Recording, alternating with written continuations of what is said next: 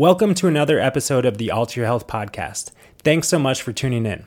If this is your first time listening, hello and welcome. We value your time and energy and hope you receive a lot from tuning in. As a listener supported show, we rely on you to help us grow. We'd be so grateful if you share the show or a favorite episode with a friend or fellow health seeker. Living a healthy and nourishing life doesn't always come easily, especially in today's crazy world. But that's why we're here, doing what we love, hopefully helping you along with information and inspiration that fuels your health pursuits. If you're looking for more support, consider subscribing to the monthly meal guide membership.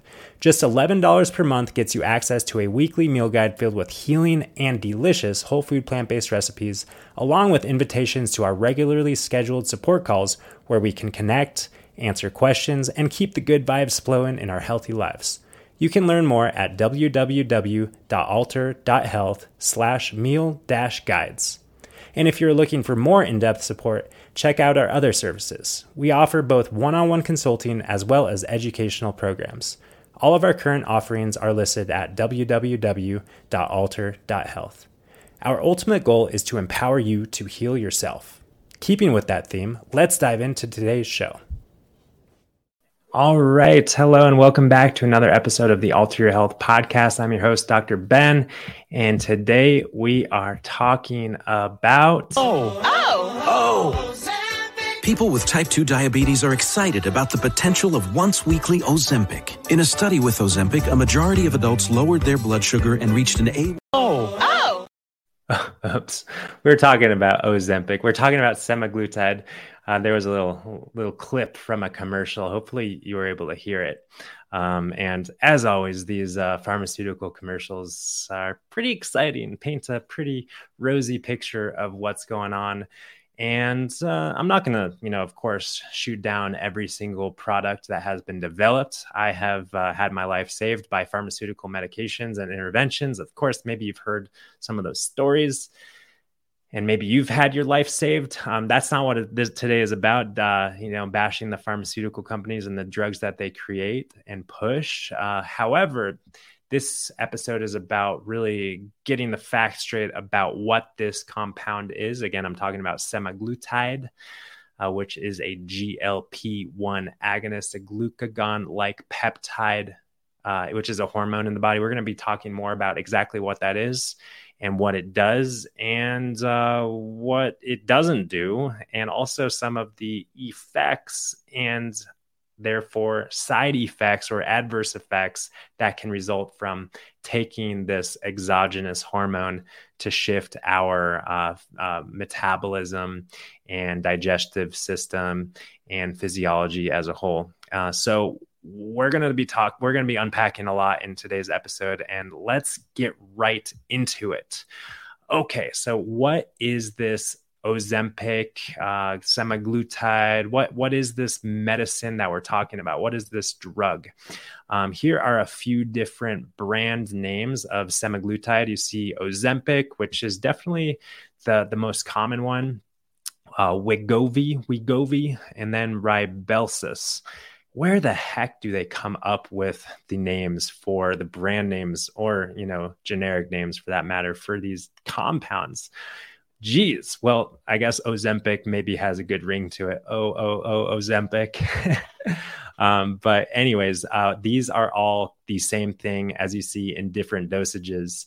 And people are raving about this new drug for weight loss. And at least i've i've heard some some raving reviews about it.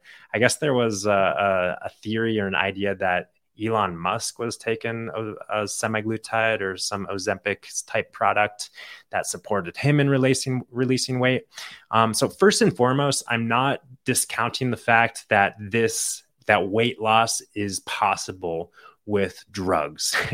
Weight loss is definitely possible with drugs, but the question is the question we should be asking is at what expense? Uh, because I always like to point out and put things in per- into perspective that um, you know smoking meth and doing cocaine are also good ways of releasing weight, but do they also create health. I mean, we know that obesity is a risk factor for cardiovascular disease, for, you know, uh, heart attacks and for diabetes and for strokes and for cancers of various sorts. And we've found out over the course of the last didn't take us long to find out that obesity was a major risk factor for uh, you know uh, severe effects from you know viral infections so-called viral infections from like coronavirus and that sort of thing. So obesity is definitely a, a health issue and reducing obesity is definitely a goal but again at what expense? There's lots of ways to reduce obesity that don't increase health so we're always coming at the coming at things from the perspective of really not focusing on weight, even though we have our program Eat More, Weigh Less, which supports people in eating more and releasing weight to weigh less. Uh, we really don't focus on weight that much. Like that's not our primary focus. That might be your focus. That's not our focus. However, that's a natural side effect from increasing health. So as you can probably assume, the Ozempic, the Wegovy, the Rybelsus, the, these compounds that are, again, the same thing, the semaglutide compound, uh, they don't increase health they actually put our body out of balance. So here's exactly what these products are doing in our body, or at least the, the main effects of, again, GLP-1, glucagon-like peptide 1, which is a hormone, a naturally occurring hormone circulated in our body, but just like, you know, testosterone and estrogen and cortisol and uh, adrenaline are all naturally occurring hormones, that doesn't mean that we want to shove more and more into our system and cause uh, imbalances and you know disbalances in again our hormonal endocrine system as well as digestive system and so forth. But you see here glp-1 glucagon like peptide it is released from our intestines primarily. Um, and when we eat, and as it's released, it goes to the pancreas to increase beta cell proliferation, decrease beta cell apoptosis, which essentially creates more, more beta cells thereby increasing insulin resist, re- release and decreasing glucagon release. So, insulin and glucagon are two hormones. Maybe you've heard of, for sure, you've heard of insulin, and glucagon just acts inversely to insulin. So, we're increasing insulin release, which is helping us put our sugar or take the sugar out of our blood and ideally into our cells to create energy. That's what sugar is for after we eat. Um, you see here another uh, gosh, I wish this was a little bit bigger on my screen. Uh, but the the the and then that that causes okay now I can see that causes uh, decreased hepatic glucose production um, because if we have um, yeah decreased hepatic glucose production in the liver so that's one of the effects kind of the downstream effects of GLP-1 uh, you see, GLP 1 is also in our intestines and specifically in the stomach, actually.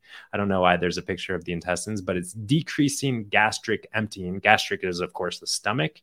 So it's actually causing us to therefore feel full. Um, decreased gastric emptying sounds just like it is. It it's decreasing the rate at which our stomach is functioning. You know, digestive issues are a big deal gut health is a big deal. And if we're decreasing digestive function, essentially, this could be a big deal in terms of exacerbating digestive issues if there are pre-existing digestive issues or creating kind of sluggishness of digestive processes which as you might guess at least this is where my brain goes you know throwing off all the intricate processes that are taking place within our microbiome and lower intestines we know how important gut function and gut health is. So, decreasing gastric emptying, as we'll see when we look at the so called side effects, not necessarily a good thing for our overall health. And this is where the GLP 1 compound really shines, if you will. and I say that as if I'm speaking as a sales rep for this drug. Um, GLP 1 is used at, for weight loss to decrease appetite. It is an appetite suppressant. So, all of these functions that GLP 1 do, one of them is going to our brain and decreasing appetite. What you see here, there's a little arrow because there's this whole idea that, it, well, if we decrease appetite, that means we're eating less. And if we're eating less, that means we're decreasing adiposity or decreasing fat in our body. So that's the whole goal. That's the whole goal of this miraculous weight loss drug is to decrease appetite, to eat less. So that's how it's working. It's just helping people feel com- more comfortable with eating less. So I've got a lot of questions, primarily due to the fact that, like, the fact that food is life our body needs food so of course this this the the the effects of glp-1 is are not going to cause people to starve necessarily and not co- going to cause people to not eat to the extent that they just wither away but for sure decreased appetite decreased eating means that we're going to decrease our consumption of food and I don't know, maybe develop nutritional deficiencies. Is that uh, at all a risk? Probably so. All right. Because not only is food required to create energy and give us, you know, you know, regenerate our tissues and create the, the energy required for self healing and balancing and physiologic function, but also food is the way in which we get vitamins and minerals that you know allow our body to balance itself enzymatically and biochemically hormonally and all these different pathways that require uh, an abundance of nutrients. We need nutrition. So if we're just going to focus on appetite suppressant again this might be a good short-term kind of fix for people who are have a ravenous appetite and are just overeating. However as we always like to say and we'll get to it there's no problem when it come when it comes to overeating good healthy food. Overeating good healthy food is is not pathologic or problematic for our for our physiology our body and not going to create disease um, so this is glp-1 this is semaglutide, which is a GLP 1 agonist, which functions just like GLP 1 to promote these pathways in the body. Um, so, GLP 1 or th- these drugs, these medications have been approved. A lot of, again, a lot of people are like, oh, this new weight loss drug. Well, they have been approved for, I think, like, you know, six or seven years. I believe since 2017, uh, Ozempic was approved for the treatment of diabetes. And by the way, in that commercial that I was sharing with you, um, oh, oh, oh, Ozempic, it goes on to say, uh, this should not be your first line treatment for type 2 diabetes you know um, because there are a lot of risks with this drug. However ozempic is approved for the treatment of type 2 diabetes. It has been approved since 2017 um, and the the when people are you know the, it's getting hyped up because the other the uh, Ozempic and or I should say semaglutide and these other higher doses of semaglutide have been approved for the treatment of obesity. So you can get these drugs even if you don't have type 2 diabetes. You can get this semaglutide to treat obesity. And we know the intricate connection between type 2 diabetes and obesity. So mo- let's see most people who have type 2 diabetes i don't know what the percentage is 90 plus mm-hmm. percent probably are also clinically obese meaning like a, a bmi higher of higher than 30 or whatever um, but but anyway not everyone who is who's obese has type 2 diabetes yet you know most people are moving in that direction because most people who are obese do have some degree of insulin resistance due to an inefficient, unhealthy metabolism, which, by the way, is not a semaglutide or GLP 1 deficiency. Uh, insulin resistance is due to the uh, excess accumulation of fat within our body, within our cells that de- that interferes with proper normal insulin signaling pathways. So the way to reverse insulin resistance uh, is not by g- taking GLP 1. In fact, taking GLP 1, taking semaglutide does nothing, nothing, zero. It doesn't in any way affect insulin resistance. Um, taking GLP 1 just affects, you know, our intake of food. Insulin resistance is still there. So when we do eat food, we are still insulin resistant. The only way to reverse insulin resistance is to stop eating so much fat in the form of oil, fried food, processed foods, animal products, donuts, cookies, cupcakes, these sorts of things. Which, by the way, you know, I always get fired up when I'm talking about macronutrients and fats and carbs.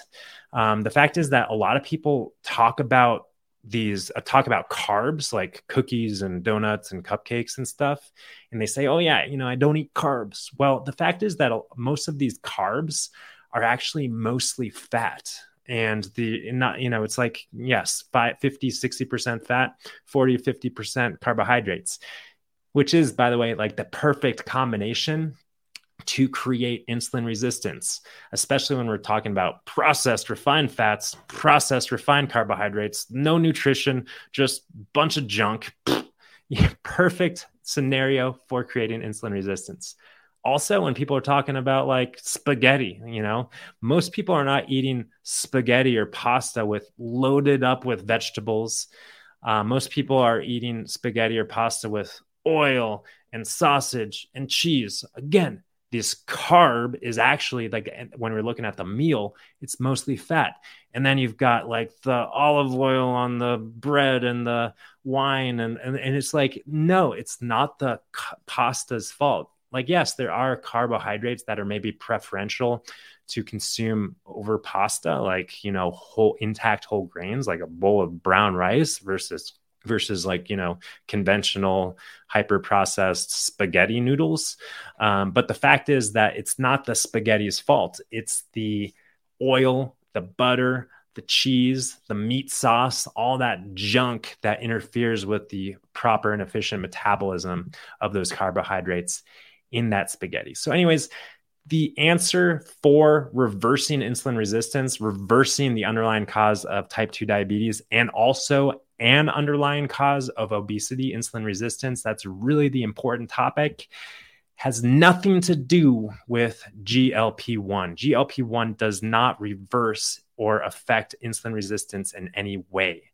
Uh, it increases insulin secretion because insulin isn't working. So it's wanting insulin to work by just shoving more insulin out there. But the insulin that it shoves out there, it's like at some point, insulin starts working, but we want to create more insulin sensitivity. It's not helping us. It's not helping us. So these are the primary effects of GLP 1 agonists like semaglutide we see here. But there are so many, so many side effects, as is the case with pretty much all pharmaceutical drugs or medications. So I'm not entirely throwing semaglutide under the bus here.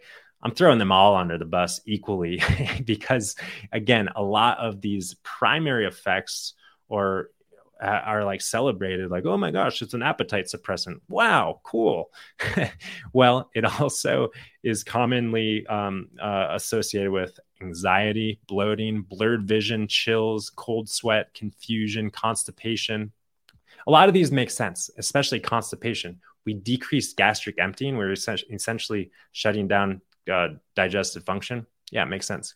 Cool, pale skin. That's probably because you're not eating. Cough, de- darkened urine, maybe due to not eating and drinking, dehydration, uh, depression, diarrhea, again due to you know microbiome and digestive imbalance, difficulty swallowing. The list goes on. Dizziness, maybe because you're not eating. fast heartbeat, maybe because you're not eating, uh, fever, headache, maybe because you're not eating, increased hunger, maybe because you're not eating, indigestion, maybe because you have decreased gastric emptying and everything, nothing's wanting to go down, large hive like swelling on the face, eyelids, lips, tongue. So that doesn't sound good. Loss of appetite, duh, that's that's what you want. that's what some people want. Nausea, nervousness, nightmares, pain in the stomach maybe because there's all sorts of things that are getting shut down. Seizures skin rash slurred speech tightness in the chest t- trouble breathing unusual tiredness or weakness maybe because you're not eating vomiting yellow eyes or skin. So those are the i guess the serious ones. And these are less common and less serious. Acid or sour stomach that's because we're decreasing gastric emptying, which is naturally going to increase the risk for gastro gastroesophageal reflux or GERD, um, which is an epidemic in and of itself. You know, so not helping the digestive function, which again, gut health is so important. Belching, that makes sense. Excess air or gas in the stomach, that makes sense. Feeling pressure in the stomach, that makes sense. We're shutting down the stomach. This all makes sense. Heartburn, that makes sense. Passing gas, Yeah, I guess that makes sense. Stomach discomfort, swelling, tenderness, or upset. And by the way, I'm sorry that I'm kind of making light and kind of laughing at this stuff because I realize that a lot of people see the commercial and they get excited and they jump on this drug, or maybe they go to the doctor and the doctor's all excited about the new approval of this weight loss drug. And they're like, oh, yeah, take this, take this and people just take it because they aren't really informed or asking questions about how to actually create more health. I know there's so many people in the world that do want to actually become healthy, but no one's really on their side in terms of any sort of media coverage or news story or farm like doctor like no one's actually on their side to help them create health so they're kind of on their own when it comes to creating more health which is sad but true. And the fact is, and hopefully this is coming through and coming across as a little bit of a pep talk. the fact is that the doctor is not the source of health. There is no doctor that can create more health within you. This is an inside job. It only comes from taking responsibility and taking action. And by the way, on the topic of weight release, somehow we have become somewhat of uh, uh, something of experts in this topic because we really are focused on metabolic health and increasing metabolic health again has a side effect of increasing natural healthy weight release. And the fact is that there's so much a, a narrative talk around this calorie uh, carbohydrate, macronutrient conversation. It's all about just appetite and exercise and diet and exercise and regulating calorie and energy. And it gets exhausting. It gets really exhausting. But the, the good news is, if you've made it this far, in this uh, podcast episode the good you you've made it to the good news the good news is that you can naturally release weight actually by not decreasing your appetite, but increasing your appetite and increasing your consumption of healthy foods, healthy whole foods. We don't have to moderate or restrict or count or measure in any way the consumption of healthy whole foods. So, of course, I'm talking about eating a whole food diet that is plant based because our animal products are sources of fats and proteins, not sources of carbohydrates that turn on an efficient metabolism. The animal products are also sources of uh, you know um, toxicity that have been bioaccumulated in the environment and food chain. We don't want to put that toxicity into our bodies. We want to eat low on the food chain, eat nutrient dense, eat carbohydrate rich. And as we do so, we naturally turn on healthy metab- metabolic pathways and we naturally regulate our hunger and satiety hormones. We naturally create healthy levels, healthy normal levels of GLP 1 and other compounds in our body mm. that balance and regulate everything that's going on in our body. We don't need any sort of external exogenous things to micromanage our internal physiologic functions. We can mm. manage that ourselves by simply aligning with the principles of nature and optimizing our nutritional status. Um, so, yeah, when I when I hear people talk about these kind of um, you know exciting new drugs, tr- trust me, I, I think that for sure there's a time and place that maybe maybe someone's like really in a difficult place and they just need they're, they're just like totally compulsive with their with their food and they just need to like pump the brakes and maybe you know a few injections of this of this drug can be an answer to kind of just slow things down so that we can readjust and recalibrate and orient in the direction of health however however it's simply not sustainable. It's sim- not eating, decreasing consumption of food, decreasing appetite, and restricting consumption of food, restricting nutrition. By nature, it's not sustainable. Human beings were designed to live and eat and fuel ourselves with food. Of course, I imagine that maybe up the sleeve of the pharmaceutical companies they're like okay well everyone's going to be taking this ozempic thing. They're not going to be eating. So we can package this synthetic multivitamin thing to just give them their nutrition um, so that because we we recognize we're probably going to be creating a whole world of nutritional deficiencies.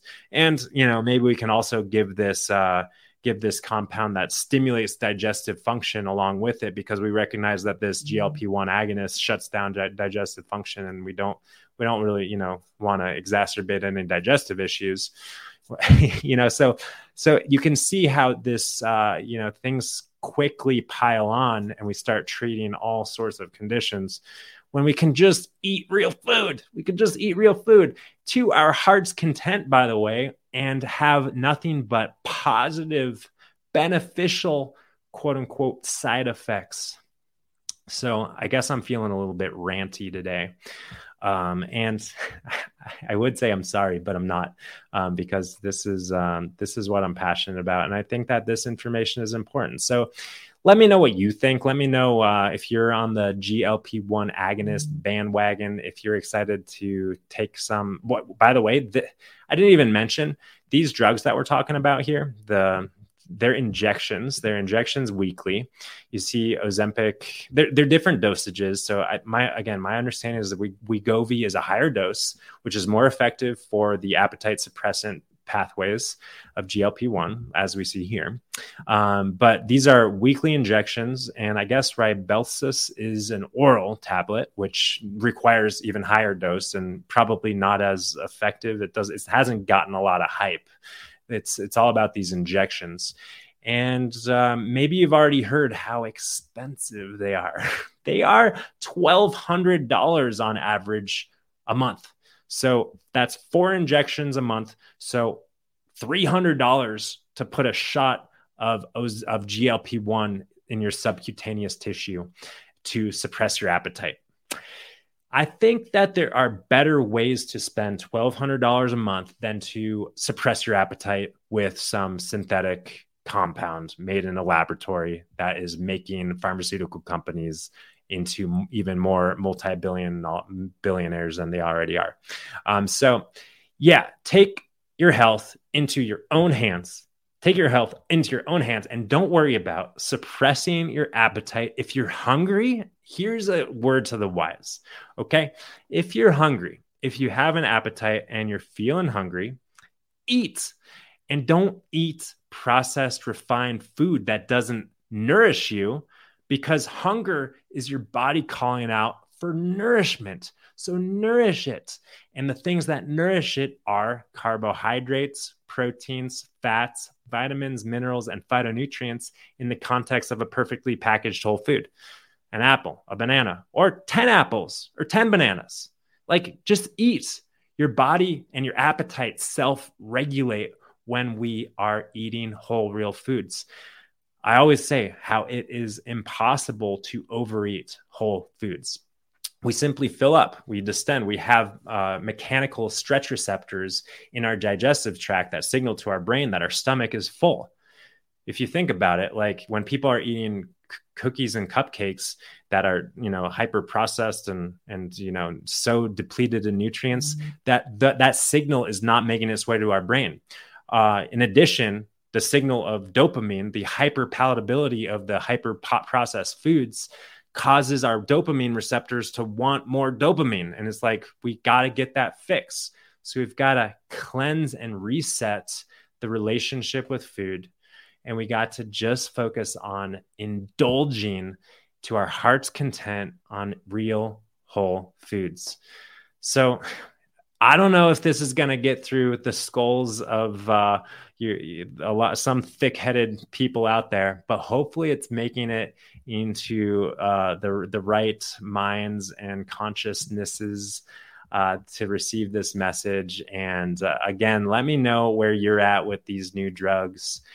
Um, if if you're listening to this, I probably can assume where you're at. And if there is anyone in your life that is, uh, you know, still not getting it, and still needs a little pep talk in terms of how to nourish themselves for good, maybe you can share this episode with them.